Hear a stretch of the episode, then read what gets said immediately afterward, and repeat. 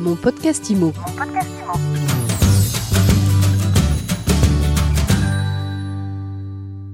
Bonjour, vous faites partie des Français qui rêvaient de prendre leur retraite au soleil. Vous vous interrogez sur la possibilité de vous expatrier, pourquoi pas, en Espagne. Eh bien, ça tombe bien, on en parle tout de suite avec Alexis Vidal. Bonjour. Bonjour Ariane. Vous êtes installé en Espagne avec votre compagnon Eduardo Garcia. Vous travaillez ensemble, vous êtes chasseur immobilier et à deux, vous avez fondé Retraite en Espagne. C'est quoi votre activité? Alors en fait, nous, nous sommes chasseurs immobiliers, mais à la différence des autres chasseurs immobiliers, nous avons décidé de nous centrer beaucoup sur l'accompagnement à la personne pour justement lui permettre la meilleure expatriation ici en Espagne. Donc, c'est-à-dire qu'on va se charger de toute la documentation qui va être liée à l'expatriation, mais aussi à l'achat immobilier. Et donc, c'est un processus qui commence avant l'achat, qui se poursuit pendant l'achat et qui va au-delà de l'achat. Il y a beaucoup de, Français qui s'expatrient en Espagne? Il y en a de plus en plus. Alors c'est vrai que l'Espagne euh, les séduit pour plusieurs, euh, sur plusieurs points. Déjà bah, le soleil quand c'est l'Espagne du Sud, il y a également le coût de la vie qui est très attractif. C'est vrai qu'un Français avec une pension, on va dire, dans la moyenne, va peut-être avoir un peu du mal euh, en France. Il va, devoir se priver, il va devoir faire attention.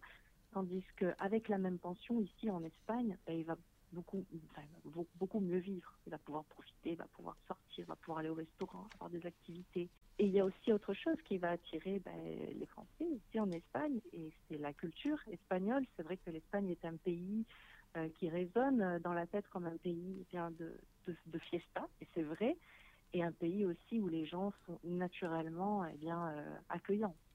C'est quoi le budget moyen des gens qui font appel à vous? Il y a plusieurs types de profils qui vont nous contacter. Il y a des gens qui ont euh, plus de, pouvoir d'achat et d'autres qui en ont moins, d'accord? Donc on peut aussi bien avoir des profils euh, de personnes qui viennent avec 150 euh, 000 euros pour s'acheter un appartement, comme on peut aussi bien avoir quelqu'un qui va venir avec un budget de, de 350 000 ou 400 000 euros pour acheter une villa. Alors, nous, on considère qu'à partir de 100 000 euros, d'accord, on peut s'offrir déjà un petit appartement.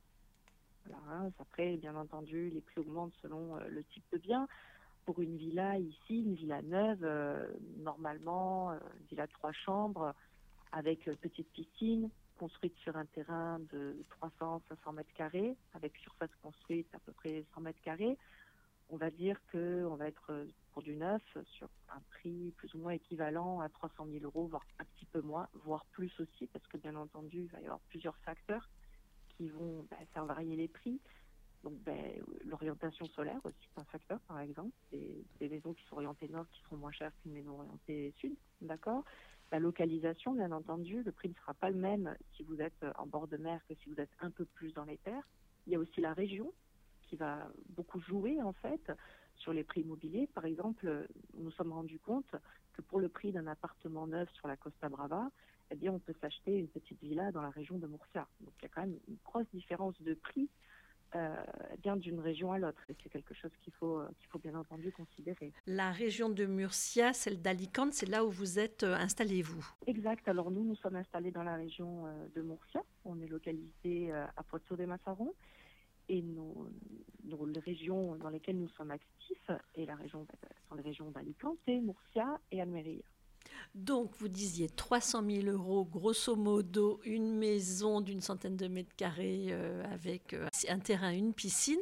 Euh, et pour un appartement, à partir de 100 000 euros, qu'est-ce qu'on a? On peut avoir un appartement de, de deux chambres avec une petite terrasse bien située, proche des services.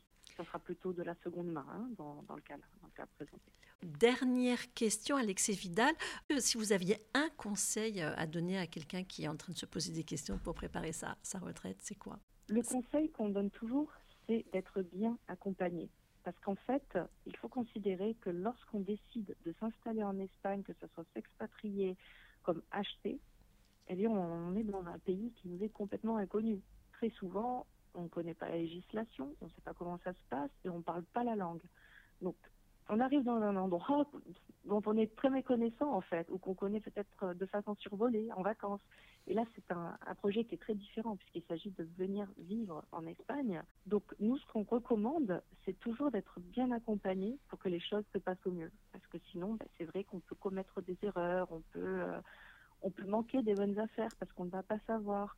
Donc le but, nous, ce qu'on dit toujours aux gens, c'est soyez accompagnés par des professionnels. Et si vous souhaitez acheter en Espagne, faites-vous accompagner par un avocat, toujours. Merci beaucoup Alexé Vidal. Je rappelle que vous êtes cofondatrice de Retraite en Espagne. Et si on veut en savoir plus, eh bien évidemment, on vous trouve sur le net. Oui, alors nous sommes présents euh, sur YouTube, aussi sur le site euh, retraiteenespagne.com. Et puis on vous trouve aussi sur MySweetImo. Et je vous dis à très bientôt et à très vite pour un nouvel épisode de mon podcast IMO à écouter sur toutes les plateformes. Mon podcast IMO. Mon podcast IMO.